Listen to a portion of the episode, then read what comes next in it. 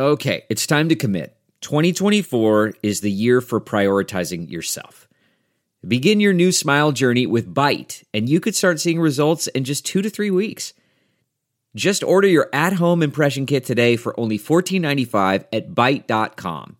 Byte clear liners are doctor directed and delivered to your door.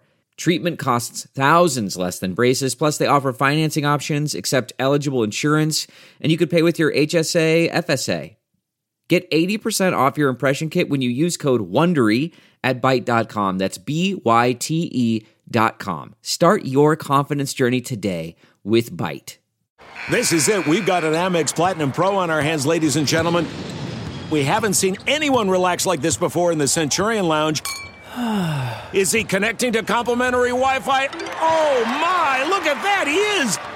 And you will not believe where he's going next. The Amex dedicated card member entrance for the win! Unbelievable! When you get travel perks with Amex Platinum, you're part of the action. That's the powerful backing of American Express. Terms apply. Learn more at americanexpress.com slash with Amex. The spirit of performance is what defines Acura. And now it's electric. Introducing the ZDX, Acura's most powerful SUV yet. Crafted using the same formula that brought them electrified supercars and multiple IMSA championships, the ZDX has track tested performance that packs an energy all its own. Unlock the energy and order yours at Acura.com. The following is a presentation of the Speed Sport Podcast Network. Mike Wallace doesn't have all that much driving experience. For the last three or four years, he's put in his views in this business. Mike Wallace comes down to the line. He'll pick up the win. It's Fast Car to NASCAR with Mike Wallace. The battle's for the lead. Mike Wallace gets by Jason Leffler. Mike Wallace comes off turn number four. A great move in that corner. He comes to the line and will win. From grassroots to the top of the racing world. Hear the stories of NASCAR's biggest names and how they made it all the way. Who was Tony Stewart before he was Tony Stewart? I could barely make enough money to pay attention, let alone to try to survive. From the Speed Sport Podcast Studios, powered by My Race Pass, here are your hosts, Mike Wallace and Jeff Kent. Welcome to Fast Car to NASCAR with Mike Wallace, part of the Speed Sport Podcast Network, powered by My Race Pass. My name is Jeff Kent. Strap yourselves in, pull those belts tight. We'll take you on a journey from short tracks across America to super speedways and everything in between. Today's guest, from 2000 to 2004, served as VP of Operations for the American Speed Association, ASA director of the NASCAR Nationwide Series 2004 to 2012, 2013 to 2020, director of international competition for NASCAR, overseeing NASCAR's interests in motorsports in Mexico, Canada, and Europe. He was recently named Director of Race Operations for the Stars National Series, leading efforts regarding competition and technical inspection.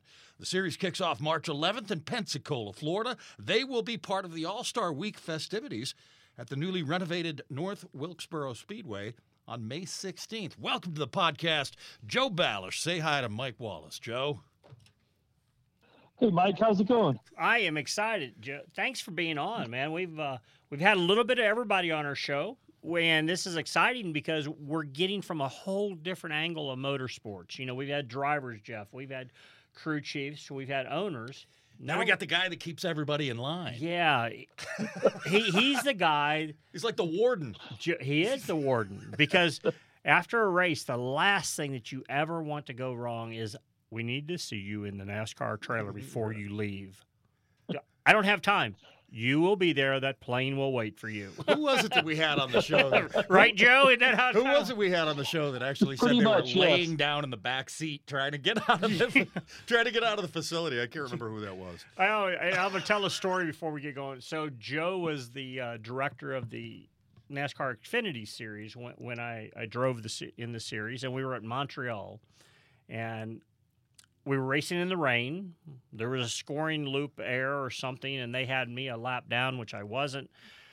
And I called the meeting instead. I, I, but I was fl- I was flying home with Penske Racing, so they had broke and they were out of the race. The road race team, they're all back at the airport already. I'm getting a call going, "We're ready to leave," and I says, "I'm sorry, I just finished the race." You know, Yeah, right. so I walked into Joe and I go, "Look, I know this story is normally the other way around. Like you're chewing me out, but you're wrong. You're viciously wrong. I'll t- accept a call on Tuesday and tell me you fixed it. Goodbye. Did, did they? he calls says we found the error in the system. Oh, so great. Yeah, appreciate it. So Joe, I don't know. We started with a story, but it was funny. I thought, and it was funnier when it happened. Actually, uh, not when it happened, but when it finished. After when it was Yeah. all corrected. Yeah. But uh, Joe, what we try to do for our fans is go back and, and introduce our guests to how did you get involved in motorsports, and how did you become who you are? How did you become the national series director? And how have you become the ASA director? But I need you to go back in time. And what was your first remembrance that motorsports was attraction to you? Well, well, first of all, I would say my career is strange phone calls late at night. so it's Gotcha. Yeah, Yep, I made a it's couple been of a those. lot I. I did that radio show. Yeah. I did that radio. Show. yeah, it's it's not Loveline. It, it, was, it was actually good calls, but uh, so I, I I'm a kid from a gas station. So I I grew up working on cars. My dad had a gas station. One of my brothers is a mechanic. I worked with him. That's where I made my high school money. Uh, but uh, I, I went to college. Uh, I was going to be an automotive teacher. Um, some things happened. Got hurt playing sports. Changed my educational direction and ended up with a degree in automotive management. And I thought I was on a career working on cars the rest of my life. What happened uh, after that was I got a phone call that said, Hey, what do you think about teaching? And I ended up teaching engine electronics and fuel injection to adults and did that for about 10 years. While I was doing that, I got a phone call from Mac Tools that said, Hey, what do you think about coming over and training the sales force? And, and so I did. I, I moved to Columbus, Ohio, and ended up training a sales force on how to sell capital equipment. So- While I was there, So let me interrupt you just for a second there. As you're training those adults, how did, how did Mac Tools know about you? How did they find you? Was, was it a local sales rep or distributor or something new knew of you for training those people? How's that work? Yeah, so so I, I was actually pretty successful. The training center I worked out of was in Indianapolis. I had some really good people. A guy by the name of Jim Linder, who was just awesome, uh, was my initial boss. Uh, worked with a lot of other contract trainers. We ended up being the top training um, in the country for our company. So there was a lot of interaction with capital equipment salesmen. We would train uh, people that bought automotive test equipment. And so Mac Tools, when they were looking for a national sales manager, the top three people they interviewed, they asked them about a trainer, and my name came up from all three people. Well, there you go. And so I ended up uh, starting there, uh, training salesmen. Uh, a year later, I was a product manager. And, uh, you know, I was in my office one day working, and I got a phone call from our motorsports department that said, Joe, we're sponsoring this company in Indiana called the American Speed Association. They're converting to fuel injection. What do you think about training the crew chiefs? And I said, yeah, I could, I could do that. And in 1999, that was Jimmie Johnson's last year with ASA. And I went over and, and spent the year training crew chiefs on engine electronics and fuel injection at every race. Worked with uh, the instructors from GM and, and those type of things. And then in 2000, I got a phone call from ASA saying, hey, our technical director uh, doesn't seem to be working. What do you think about coming over and being the technical director? And, you know, So, four so years later, I'm, I, I'm the VP of operations. so when you when they asked you to come be the technical director, was that just a, a part time job, or were they, did you did they want you to quit Mac Tools and come over there full time? How's that work when you're uh, you get that type of offer? Yeah, I I actually left Mac Tools, uh, moved back to Indiana. Uh, it it uh, was a full time position because we not only uh, ran ASA, but they owned a company that uh, sold the engines to the teams, the fuel injected engines to the teams. and I managed that engine company. So I kept track of all the inventory and the rebuilds and every every lap that was turned on the track competitively. You know, I, I knew by engine number how many miles were on each engine, and uh, so there's a lot of other stuff to do besides just being the technical director. Oh wow, I, I never knew anything like that. Do you know anything about like that, Jeff? I know very little. Yeah. Okay. Yeah. Well, And I was told there would be no math. I bet Joe's good in math. oh. so I, I live in Excel. and what's that mean? I don't know what live in Excel Computers. means. Oh, computer. Oh yeah, he's. So the- See, yeah, I, the- I can't get a job like that requires a, us to use a computer because I don't know how to use one. you can't get a job. so oh, real nice.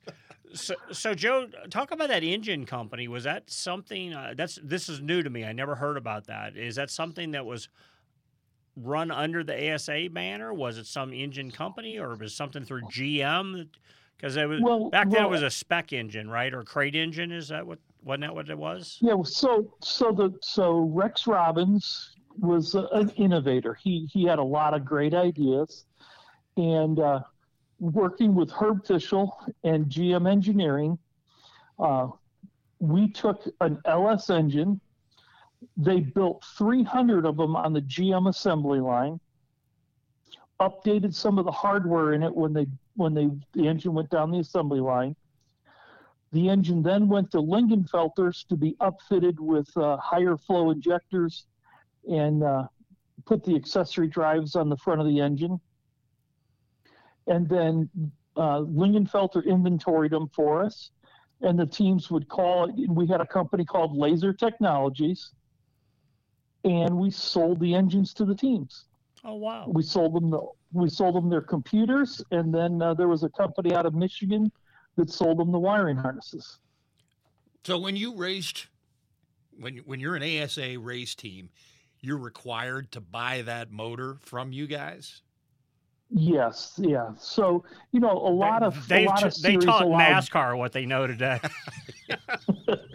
we were we were the first late model stock uh, series to go fuel injected, and we did that in 2000.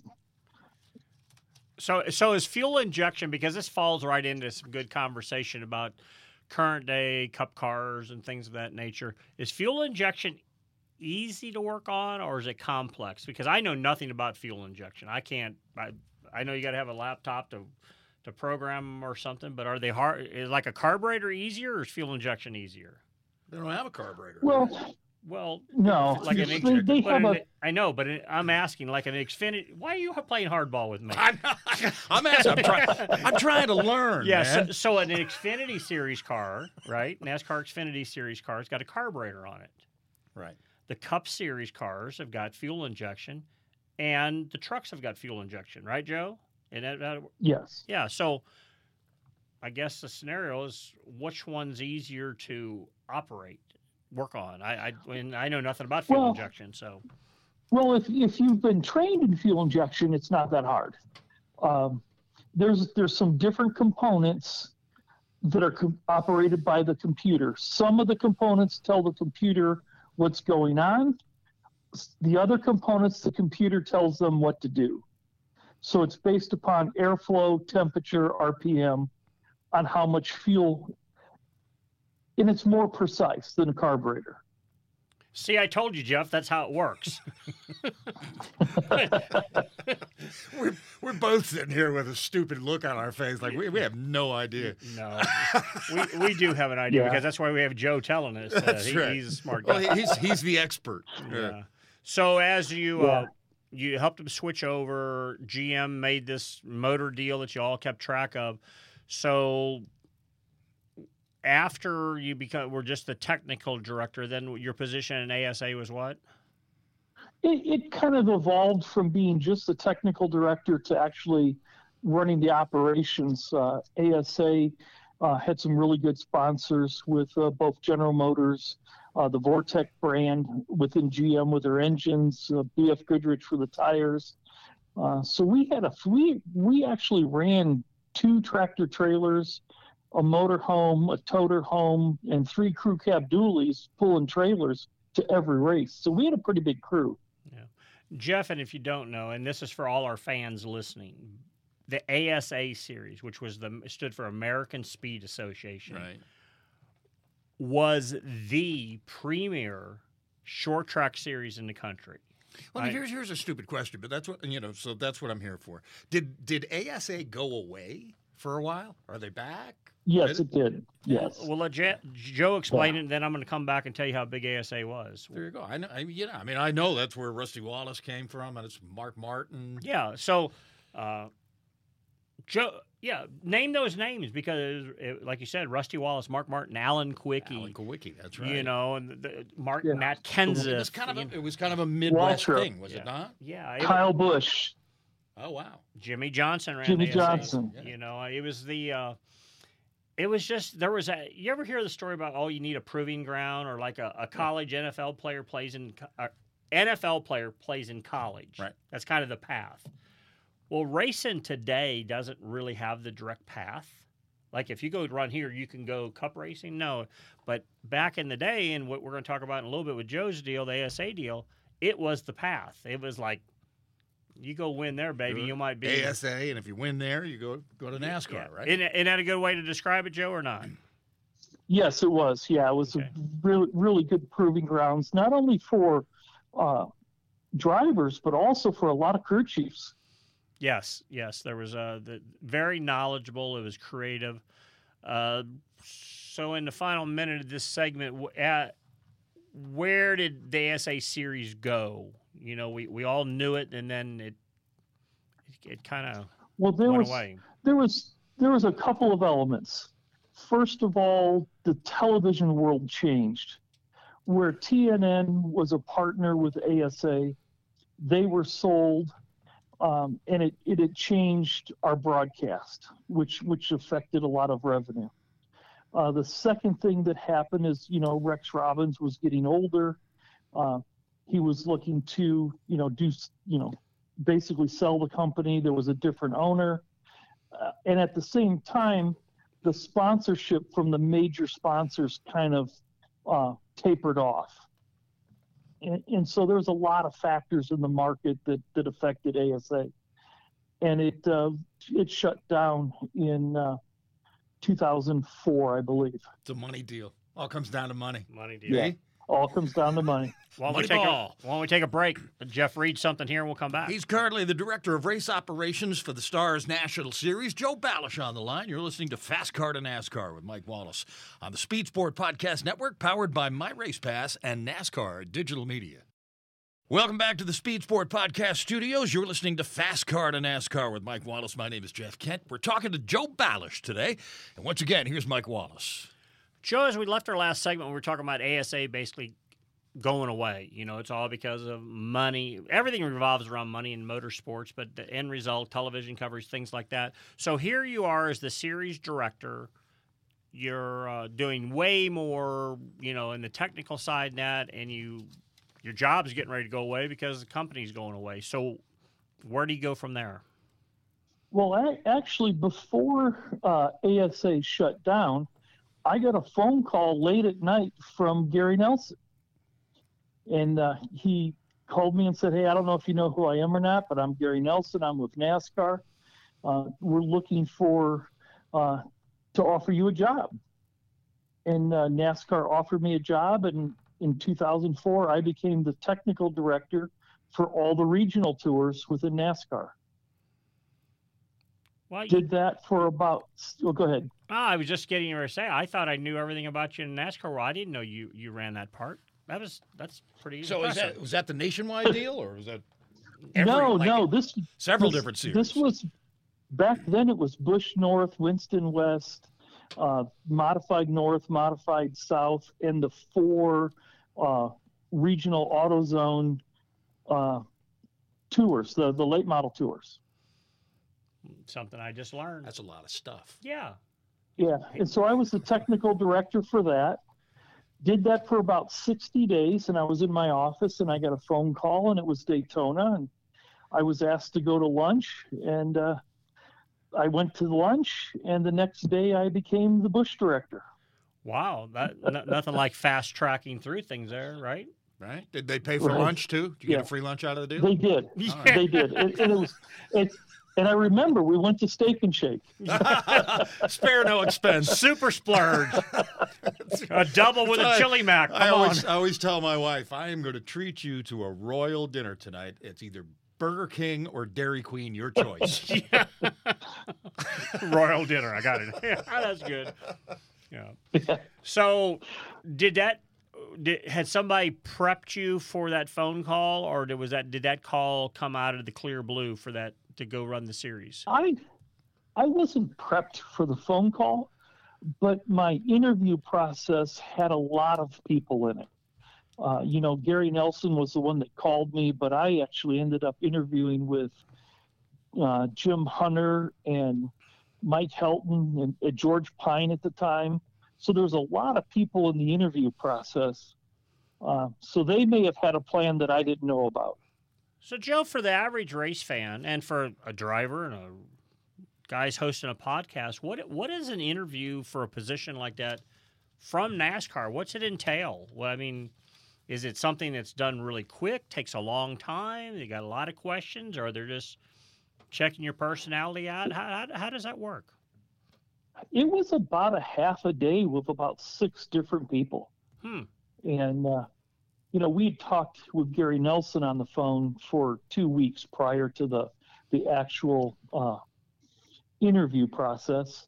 And then I, I flew to Charlotte and went to the R&D center and uh, really just sat down with a, a bunch of people over the afternoon. And by the time I walked out of the door, I had an offer letter. Oh wow. Okay, so uh, multitude of conversation, offer letter.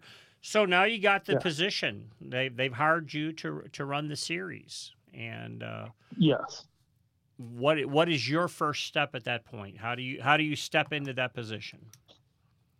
Um, it, it was interesting. I mean, a uh, lot of time spent with Gary Nelson, who had been the Cup director.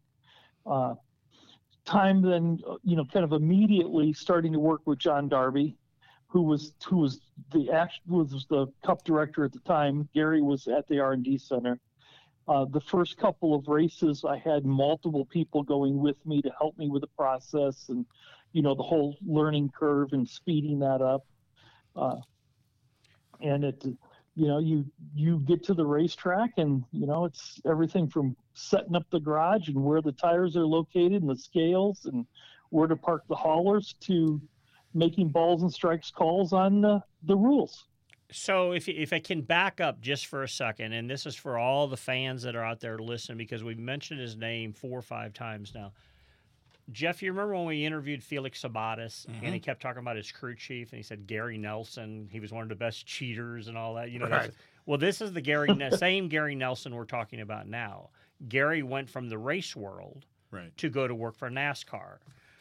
There used to be a phrase around the garage area, and Joe, you tell me if it's right or wrong. Or, the, you know, they said NASCAR had an opinion that if you wanted to get the rules corrected, you just hire the best cheater in the garage area.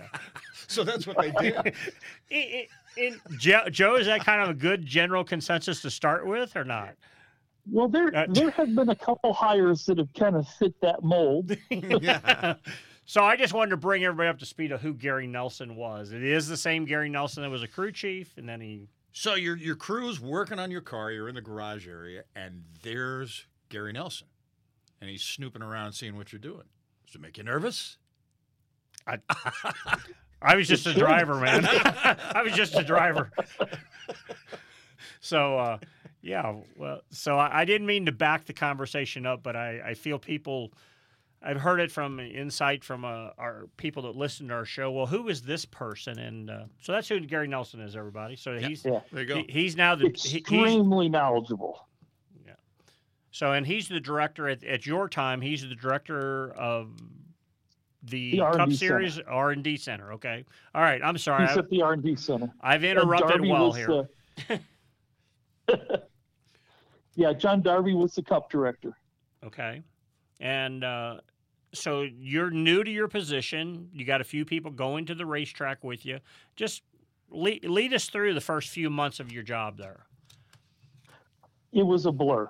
I mean, there was a lot going on. Uh, the first race I went to was uh, New Hampshire, and uh, you know it's it's one of those things where you you prepare for it, and you know everything goes pretty smooth. You know, there's a lot of people there to help answer questions if something comes up. But the big step is when you go up into the tower for the start of the race. And with the way that uh, the races are called, there's a there's a race director and a series director, and you work as a partnership up in the tower. And I was uh, lucky enough to work with some pretty good people as as race directors, and it helped my learning curve a, a whole bunch. And uh, I think we put on a, a heck of a good race. So, as the series director standing up there in the control tower, and you have a race director that's kind of running the program, what is your position throughout the race, or is it just uh, well, that's it? What is your position during the race? Yeah, it it works kind of in partnership with the the race director. You know, we're we're both watching the racetrack. We talk to to different people on the radio where the race director uh, you know, when he's making his calls, he's talking to the flagman and the pace car driver, and uh, you know, a broadcast so all the teams could hear because the, the, teams have to listen. Uh, you know, the, the series director's kind of on a backup channel where we're talking, you know, to some of the same people, but on a different frequency where the where the world can't hear you. Gotcha. You know, so for example, if if Mike Wallace was doing something crazy on the racetrack, as a series director, I could call the the pit road supervisor to climb up on the, the pit box with your crew chief and have a little conversation to settle you down. Like what in the hell is he doing? He singled me out just then, Jeff. Yeah. Yeah. I think that's a, that's a, well, you, when you hear him say NASCAR just come by the pit box. yeah. Want to know what you were doing? Yeah. yeah.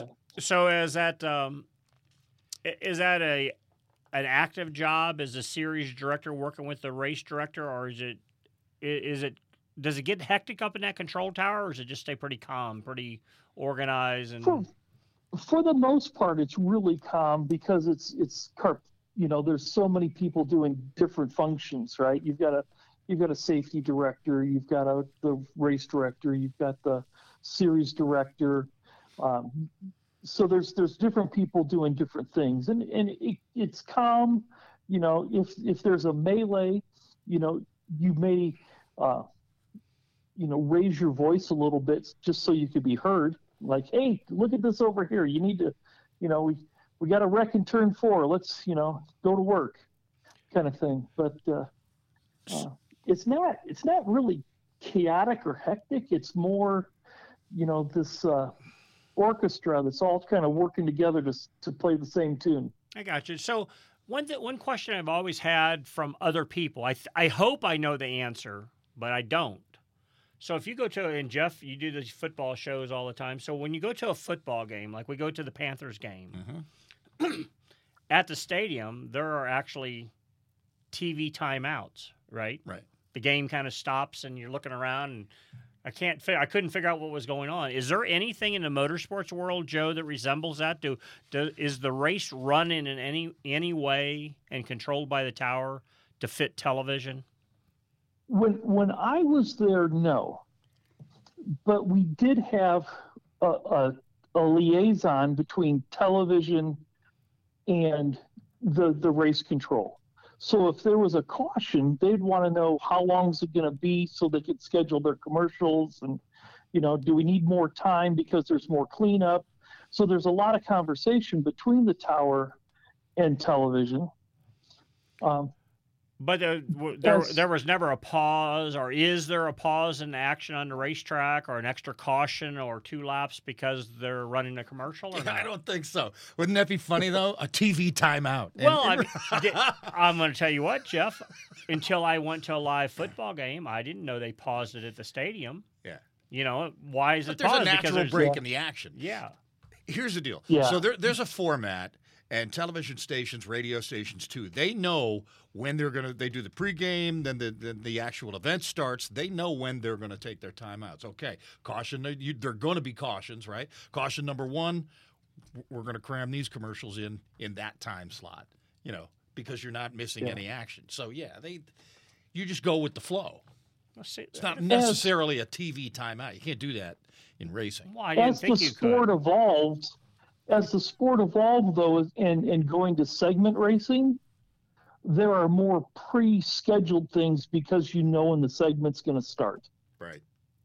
right? You know when the segment ends, and you know, you know, there's going to be so many laps under caution for that that segment break. Right. Plus, plus, they do the side by side split screen thing now too. So you know, you're not necessarily missing any action where they continue showing the race. Okay, so that wasn't on really a silly question I asked, but it's No, kind of- not at all. Mike. Okay, I just wanted. To No, no, no. It's, You ought to look at the, the face Jeff no- just made at me, like you dumb. yeah. There's no no guy that runs out on the track with an orange glove to hold up the, that we're in a TV timeout. Well, you know, we talk about things, and we just come off. I've been reading a lot this week, and I know it's a totally different format and different type of racing. But you know, the world famous Chili Bowl that everybody's familiar with, midget racing, happens in January. There's been a lot of discontent race fans this week talking about how it got prolonged at the start of the race for the pageantry of it. This, that, the the A feature didn't start till one in the morning, Ugh. and it's like you know, get rid of all the TV junk. Let's just run it like we ran the prelims, you know. So uh, it was just a conversation. Oh. know. a lot of a lot of that though was the track prep because when you're racing on dirt you've got a lot more things to do than when you're on pavement especially getting the moisture right in the racetrack and working it and packing it. Uh, and and that takes time which which casual fans aren't used to. I mean if you're a hardcore dirt racer you know about all that stuff but it, it, it does cause some people to say hey i'm up way too late. Well, that makes sense. Justin Marks, owner of Trackhouse Racing, put out a a tweet this week. The next big innovation that happens in racing needs to be speeding up track prep by seventy five percent. And I didn't really know what it, I I think I knew what he was talking about, but I didn't. But it's dirt racing, getting that prep time. Don't don't sit around and take so long to get done. But at you know an asphalt track, you don't need. You know, no- you don't need that at all. There's no prep time, right? right Okay. Track is the Yeah. track. Well, guess what? It's I asked time it- for I another asked break. it- it's another break. Ta- take it, Joe. This is going very well. We're talking to Joe Balash. You're listening to Fast Car to NASCAR with Mike Wallace on the Speed Sport Podcast Network, powered by My Race Pass and NASCAR Digital Media. Welcome back to the Speed Sport Podcast studios. You're listening to Fast Car to NASCAR with Mike Wallace. My name is Jeff Kent. We're talking to the current director of race operations for the Stars National Series, Joe Balash, on the line. And here's a follow up for you, Joe, talking about TV timeouts and whatnot in the last segment. So, as a race fan, you're sitting there watching the race, and, and, and fans all agree that all this this is this race is a stinker. We need a caution, right? There's six cars on the lead lap. You know, we've all seen that scenario. The fans always accuse NASCAR of creating a caution. Oop, debris. There's Jacques the- Debris. There's De- Jimmy Spencer threw a wrench out of his window again. Now, you know, does NASCAR do they ever create cautions just because the race needs one? You know what I mean? There there were times where I wish I could have created a caution, Yeah. but but what you do is, uh, you know, look harder and look harder and look harder to see if there's anything out there. Yeah. And a lot of times there's just nothing there, and you're just stuck with a race that isn't as compelling as other races.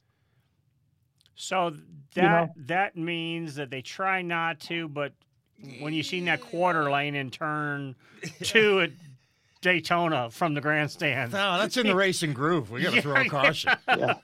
There was there was something there that was shiny. I don't know what it is, but it we need to check it for safety. It was a gold tooth. so as you progress along your career in NASCAR, Joe, as the series NASCAR Xfinity Series director, uh, nationwide director, what what titles did you work under? Uh, as far as title sponsors, did you go back to the Busch Series or not? I started with the Busch Series. My first champion was Martin Truex Jr.'s first Busch championship. Okay. And so I, I kind of bookend my career in that aspect with two Truex championships ending with two Stenhouse championships. Oh wow. Okay. So that's that's kind of my range from the end of the Busch era, the 25th anniversary, and the end of the Busch era, to all the years of nationwide, and then when it when it kind of switched to Xfinity, that's when I started working in the uh, international space. Okay. I want to go to the international place, but one final question for you on that part of it. And I don't know if you, Jeff, if you still do this.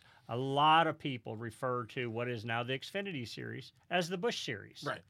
And still, all these years later, Joe, did you hear a lot of that during that, uh, the nationwide moving into the Xfinity? Everybody's still saying, "Hey, we're racing the Busch Series or the Busch."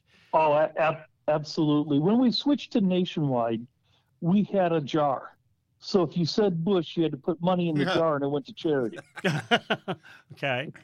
Yeah. We also went on a, a scavenger hunt where we had to go through all the haulers and all our equipment to peel off all the Busch stickers, Hmm.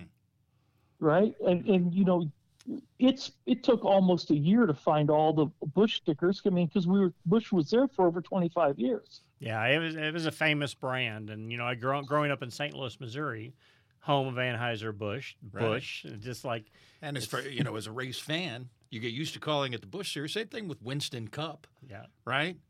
And it's a Cup Series. Right. Same thing with Charlotte Motor Speedway when they sold the title sponsorship to Lowe's. oh yeah, yeah, I remember Right? that. Yeah. Yep, yep, Lowe's Motor Speedway. gotcha. Yeah, one of the one of the tough things is like when when it was Nextel or when it was uh, Sprint, everybody wanted to call it Cup.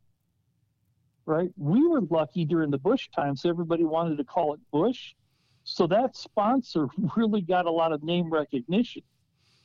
Right. But you know, still today, if if we talk about somebody that ran the Truck Series, we don't not necessarily say the sponsor's name.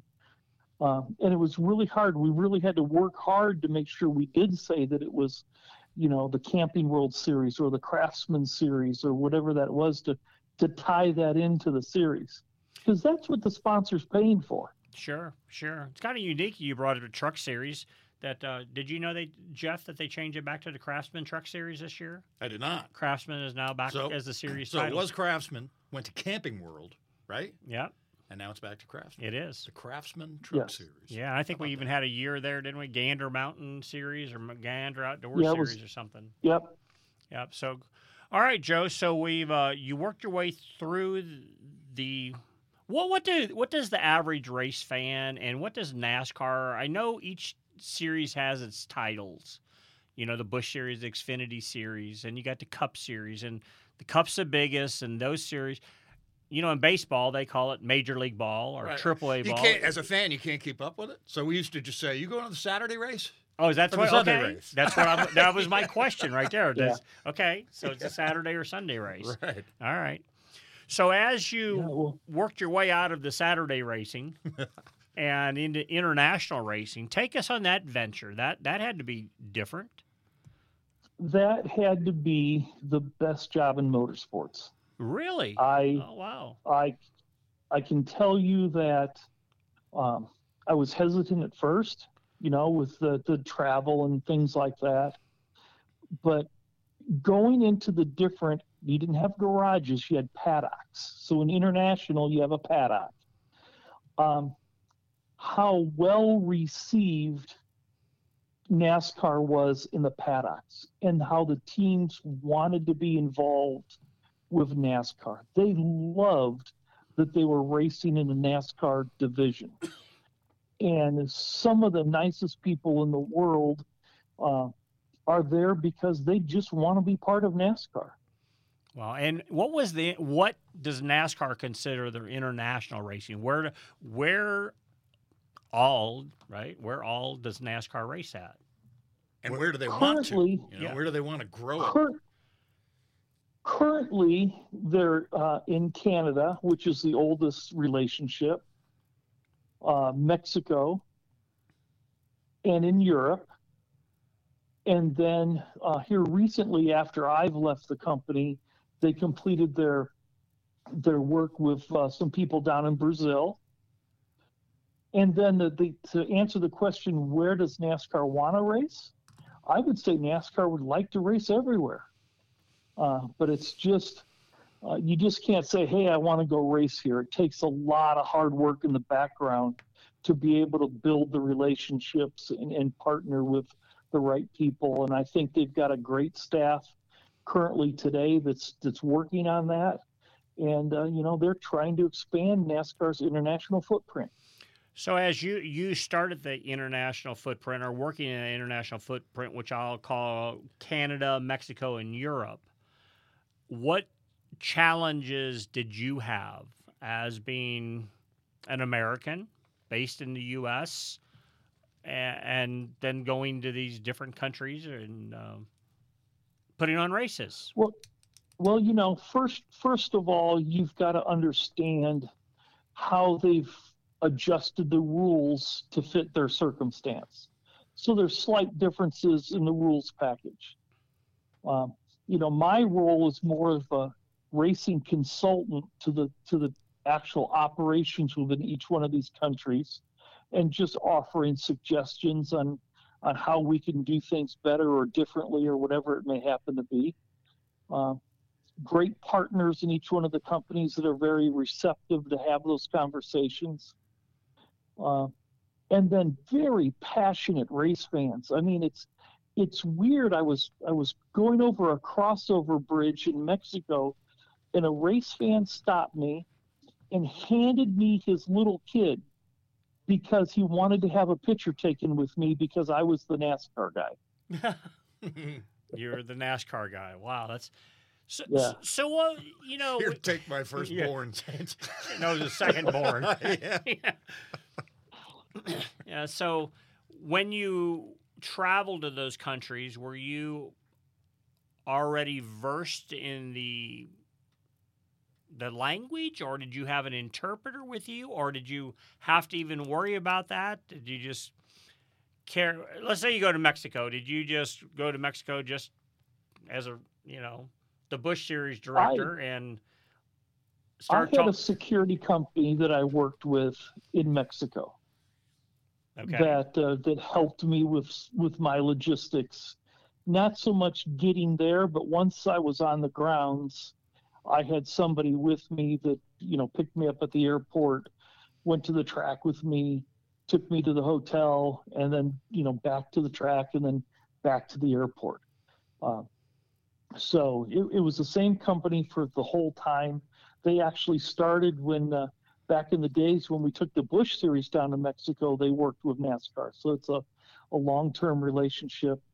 Um, I still text with him every once in a while just to say hello. He's a big NFL football fan, oh, wow. and uh, I'll still text and uh, he'll he'll text me, you know, Merry Christmas and things like that.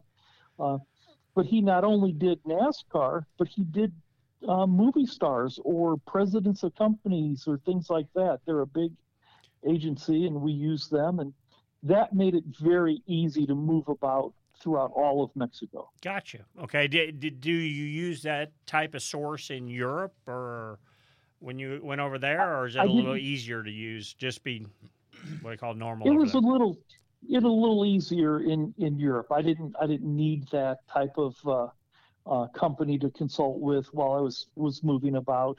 Uh, but it, you know, it's planes, trains, and automobiles. I mean, you'll fly, you'll take trains, you'll get rent a cars, and you know, sometimes you're driving in, in the wrong side of the street in England, or, uh, you know, other times you're on the Autobahn, or the other time your GPS was like 20 minutes late on it. Oh, we should have turned left, kind of thing. Gotcha. Well, let's know... talk about cuisine.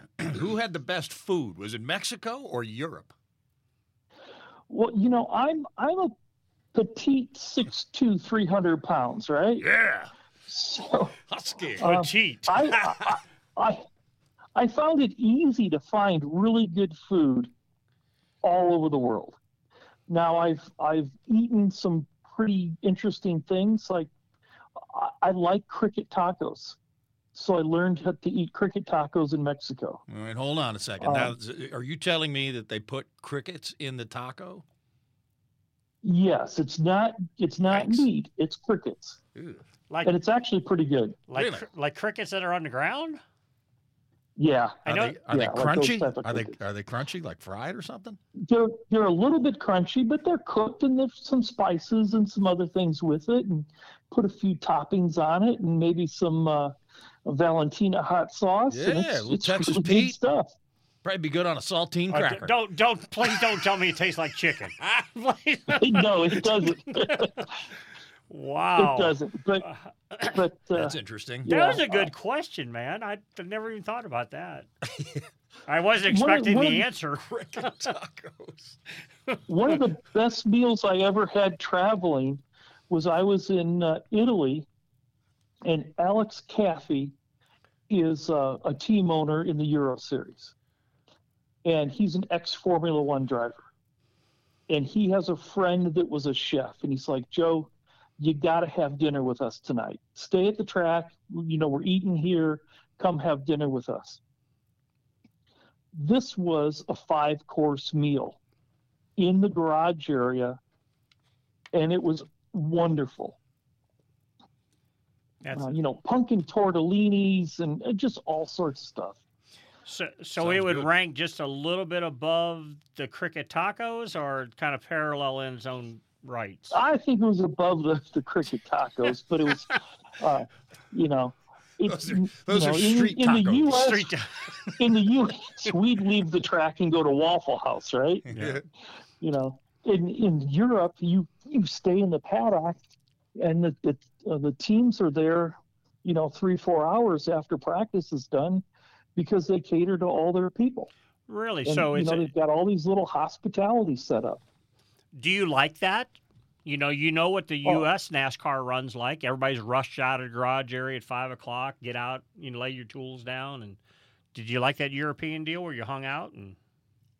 Oh, it- yeah, it's it's uh, it's way more, uh, you know, it, was like ASA back in the earlier days, Mhm. where everybody's hanging out and helping each other, and uh, you know, it's not the huge business that you know it was in in our garage, uh, in the U.S., but it's you know, there's it's just a different atmosphere. could the U.S. garage adapt to that that program? Would it would it fit over here? Because I mean, sounds like you like it. Probably the people that worked on the teams enjoyed it, and the, the sponsors that got taken care of. Would would is that something that could be under Americans consideration? are too busy. You know what, what I mean? is? We got too much Yeah, stuff. We we're got too much stuff going. Yeah. on. Oh wow! Yeah, all the all the hospitality in the U.S. kind of takes place up in the suites or in the in the corporate tents and things like that. I mean, with the European racing, it's more more like a drag racing pit where you park your hauler, you put your awning out. Oh, The back half of the awning is where you're working on the race car, and under the front half of the awning, you have a little hospitality. Got it. Now I do. Come All on right. over, come on by. Uh, the, the coach will we'll have some tortellinis. Toss back a couple of Peronis. Well, you know, And, and then Some we'll of- go south some and we'll have cricket tacos and a Corona. Come on. and there's a Bojangles on the way. Yeah. Hey, let's take a break right here. We're talking to the director of race operations for the Stars National Series. Currently, he's Joe Balash. You're listening to Fast Car to NASCAR with Mike Wallace on the Speed Sport Podcast Network, powered by My Race Pass and NASCAR Digital Media. Welcome back to the Speed Sport Podcast Studios. You're listening to Fast Car to NASCAR with Mike Wallace. My name is Jeff Kent. Final segment with Joe Balash. And once again, here's Mike. Well, Joe, I've I've been intrigued by especially the cuisine and Jeff. Great question, man. That was like That's I'm, what I'm here for. I, I'm just not going to. I'm not doing the taco. Caller deal commentator. Yeah. Cricket tacos. Cricket tacos. Uh, so, Joe, you have uh, you've progressed yourself through the whole NASCAR series, and you've worked your way to a really cool position now coming up to where what I think was the greatest racing series ever, the ASA series, is tied in with your other organization, the Stars series. So bring us front and center. Tell us where you're at now, what's going on this year, and all the excitement that's back around short track asphalt racing. Well, I, I- tell you, this last year has been just drinking out of a fire hose, putting a lot of things together. Um, my boss, Bob Sargent, with Track Enterprises, made some pretty big investments with uh, acquisitions with uh, the ARCA Midwest Tour, the CRA series, and then partnered with the Southern Super Series. So we've we've got all this late model, super late model racing, and people kept asking, "What about putting ASA back together? How how can we do that?" And you know, the conversation started progressing into putting a lot of numbers on paper. And you know the next thing we know we're looking at a 10 race schedule for the asa stars national series. Man that's just it's it's it's kind of a, like a mind block there for a minute. That that's all coming back together. So t- tell us in today's world what your position is in all this new race. It's not new racing; it's just revitalizing it. It was all there, but like you guys have pulled it all back together, or at least put a direction to it. So, what what are you doing now? What what's your job starting right now? Or I know you've been working for a year at it, but what's from here all through 2023 bring? Well, for me, it's it's everything that takes place operationally with. Uh, you know, working on building rule books with a really cool team of people in all three of these divisions, uh, working with race directors on procedures and, you know, the operations and garage layouts and leases with racetracks or sanction agreements or whatever that may happen to be. You know, I'm, I'm kind of on that side of the business. I, I jokingly told my, my boss one day we were in a meeting. I said, you have to understand, you run a business with a P&L well, I'm the L. Operations is the one that spends money. you know, business development is the, the one that brings the money in. So, uh, but yeah, it's it, it's travel, it's logistics, it's working with schedules, it's working with promoters, uh, a, a, lot of conversations with the teams on rules. Uh, you know, we're trying to work hard to unify the super late model rules, and there's a lot of work going on with that. Uh, you know, right now I'm working on designing uniform shirts. Okay, so you're for the officials. You're I mean, the jack of all trades. A little bit of everything. Yeah. Yeah, absolutely. So that unification of rules, that's really important to me, just knowing something about, you know, the whole race world. Do you think you're going to be are the rules across the country and asphalt racing going to get very close here in the next year or two? Well, I would say with the things that we touch with our four divisions, it'll probably take at least another year to to get everything to line up because of just the different variations with engine packages in one region of the country versus a, a different region of the country. Uh, and you don't want to eliminate, you know, items on the car that people have a big investment in. So we're just trying to figure you know all those things out as we go forward. How did the the the logo, not the logo, but the wording ASA? How did that come back? Where was that at? Has that series somebody's owned it? It's been mothballed, or it just yeah quit? And... Yeah, it was it was kind of mothballed, and and really it was uh, some uh, work with my boss and and Ron Drager from ARCA you know, two of the series that we purchased um, were under the ARCA sanction. And as part of the conversations that, you know, were in the, you know, coming up about, hey, kid, what about bringing ASA back? There was an opportunity to work with Ron Drager to help bring the ASA brand back. Okay, so Ron Drager was the was or is the president of ARCA, right, as we knew it? Yes. Okay. Yes. Okay. So is there put together for this year? And I know all this has happened recently. Is there anything happening on the television front for these series or streaming services or anything, or is that still being negotiated and hopefully worked out? Um, I'm not at liberty to, to tell you what the actual detail is, but we're very close on being able to make some announcements uh, coming up. Well, that's great we're, because we're know, actually working on that. Yes television, Jeff, is important to racing, don't you think? I really do, Mike. Yeah, I'm a big TV fan. He, he's he's over here. He's, he, every time I try to be funny about something, Jeff puts a serious look. Then he's the laughing. I, the thing I like about TV is they have pictures and sound. Yeah. Well, you what know? I mean by all that is that it just seems like from a driver. Now I'm going to be very narrow focused here. You know, a driver, like you can hear his name forever. But if you don't see him, you don't know what the heck he even looks like. Right. And it seems like, and sponsors, you know, well, I have people tell me all the time that I don't look like I sound. Yeah, which no, is kind of stupid. I mean, yeah, you sound way better looking than what you are. Thank you. Hey, that's great. yeah.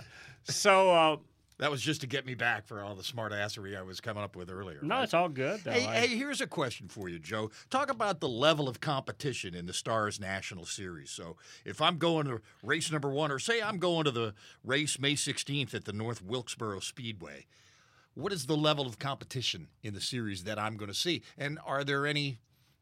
What are some of the? Who are some of the drivers uh, that are featured in the series?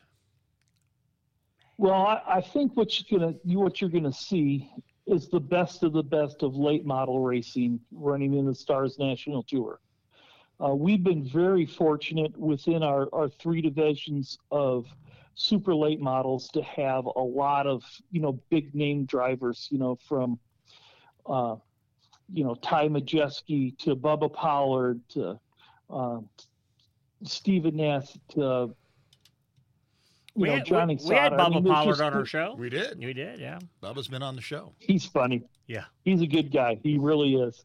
Uh, but I, I think you'll see kind of the best of the best, and I think you'll also see, uh, pretending, you know, based upon what night the race is on, whether we have uh, potential some NASCAR stars to be able to come down and race their super late models with us. So, you know, based on the track and based on the date, uh, you know, it could be quite a mix of drivers. And how exciting is it to be back at a place like North Wilkesboro? You know what I'm saying? You keep up with that oh. project, Mike. Are they going to be? Is it going to be? I mean, done, finished, presentable, okay? Joe probably knows more than I do. I watch some Facebook postings. Of course, Dale Jr. is everybody's conduit here in the area. He's he's Mr. North Wilkesboro, so he keeps everybody Twitter wised up. But I've heard there is a rumor that there is a really, really well known NASCAR driver that's going to be running or possibly going to run that, that race that Joe's involved in. Are his initials Mike Wallace? That would be the full description right there, baby.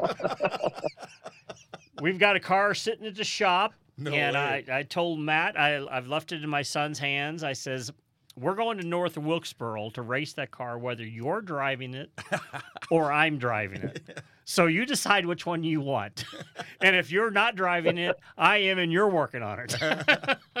no, so so to echo what you just said, though, or to bring up North Wilkesboro is, you know, of course, there's a lot of hype right now. The hype's going to die down, you know, in a couple years. It's not going to oh, be. Oh, absolutely. Oh, it's with North Wilkesboro.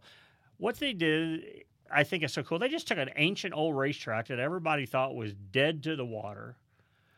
Well, it was A I mean, local, you know, a local group of people got pr- behind it. Dale Jr. got behind it, and we're going to throw like 75% of the effort on him. Then the state of North Carolina got behind it. Well, and Marcus and, Smith and with that, you know SMI who owns it. A lot of and money. they threw a lot of money through government grants, not grants. What was that? The Affordable Care Act or something that the the federal government supplied, and so that's given them the, the base to rebuild that racetrack, and it's making all the old original, not old, just what do they call that? The guy that's just he's a race car NASCAR racer, the uh, nostalgia type person. Nostalgia, I- heritage. I, want to go to North Wilkesboro. Well, it's going to be an amazing week. Well, I think. well, let me let me throw this in here. If you look at the ten race schedule of the ASA Stars National Tour, I think only North Wilkesboro has not been a traditional date or a date on the a- old ASA calendar. Oh, really? You know, talk about old ASA deals, Joe, and this has nothing to do with you, but it has a lot to do with ASA. Jeff, you know, we've had Mark Martin on our show, and Mark was uh, the guest speaker up at Berlin Raceway this past week. And they got a picture of him being introduced or shaking hands with the great Bob Senneker. And, you know, both Where- of those names that? are Is that in Connecticut? uh, no, it's in Michigan, Okay, Berlin, never mind. Michigan. Michigan. But it just, it just, knowing Joe was going to be on the show, I'm seeing this, and it's like, boy, this is all tying together, unbelievable. Those were two of the biggest names in ASA racing in in the, in the era. But uh, Yeah. so tell us in the the final four minutes we got of our show, or five or six, whatever. What what what do we all have to look forward to this year, and um, what are you looking forward to in, in your position and this whole new? I call it a new entity, even though it's these all have been around. You're just kind of refocusing them all. Yeah, so what, what we've done is we've taken three races from each one of our divisions and made them a national tour race, with the All American 400 being our 10th race of the year and the, the, the championship. Uh, I think we've put pulled together, you know, some of the coolest tracks in the, in the country to, to race on. What are those tracks, Joe? also- Do you have that schedule up in front of you, or Joe just handed me the Uh, schedule? Uh, look at this: Five Flag Speedway, Pensacola. Pensacola, There's a few Florida. up in uh, Wisconsin. Madison International, Madison, Wisconsin, North Yep. They're Wilkesboro, the at Hickory. famed Hickory Motor Speedway, Nashville. Slinger, which is Slinger, Wisconsin, Anderson, Anderson, Yep. Indiana, Wisconsin International, Kaukauna, Wisconsin, Toledo, uh, Winchester Speedway, Winchester, Indiana, finishing it up at the famed Nashville Fairgrounds in Nashville, Tennessee. Wow, That's pretty a, cool, right? That's a good schedule, isn't it? Absolutely. Yeah. Yeah, And, and not looking at Yeah. those dates, Joe. Are the the is there any back to back weeks there, or is there a space between everything? Uh, the closest is probably going to be between the Slinger Nationals and then the uh, Red Bud 400 at Anderson. You know, those are those are a couple days apart, and then uh, Hickory and North Wilkesboro are pretty close together. So th- this would almost be a fun touring series for a fan, right? Absolutely. Get in Oh, the oh, it would motorhome and yeah, and go. You know, uh, we're going to go do something different this year. We're going to follow the ASA. You know, I know Star a guy Series. that's got a motor coach. Yeah. By the way, I, I ju- we're all going to have to go somewhere sometime. We it, Road things- trip. Yep. Yeah.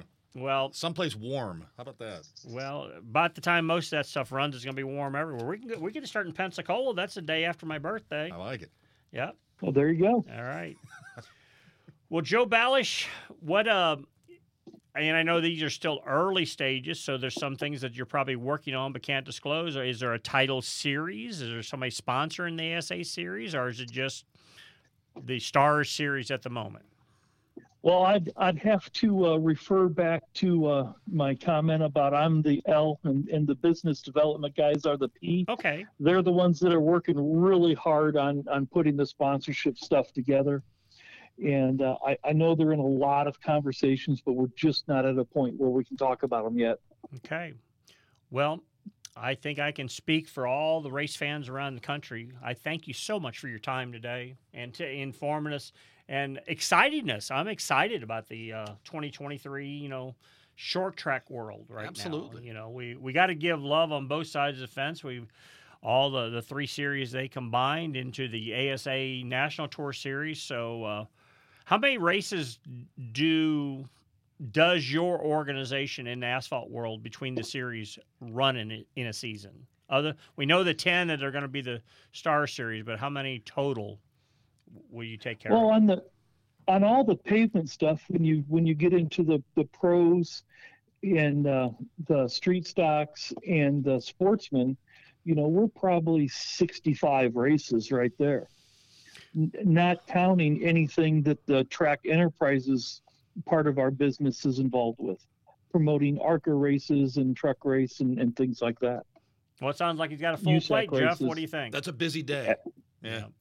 That'll keep you busy. Well, Joe Balash, thank you for your time today. Thanks, all, uh, thank you to Track Services. Please pass on. We wish them nothing but the best, and uh, you've just basically are going to have the whole world listening to you, right? There you Joe? go. And uh, good luck down there in Pensacola, Florida, kicking off that race season March 11th. You know what I mean?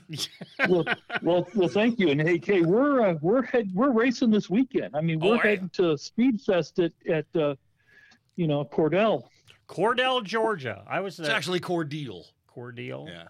Cordele. Yeah. It's down in peanut country. Yeah, that's this that's this weekend. That's our our first kickoff race with uh, the ASA Southern Super Series and ASA uh, CRA re- uh, event. That's so awesome. if you're anywhere close to Cordell, Georgia, if and if you're you- not even close, get there because it's going to be a be a big event this Just weekend. cruise down I 75 south. From, I, I from went there about five years ago. Matt raced down You'll there, so uh, All right, Joe, thank you for uh, being our guest today. We enjoyed it. Have a great year. There he All goes. right, thank you. Joe Balash, you've been Thank listening Joe. to Fast Car to NASCAR with Mike Wallace on the Speed Sport Podcast Network, powered by My Race Pass and NASCAR Digital Media. We'll see you next week.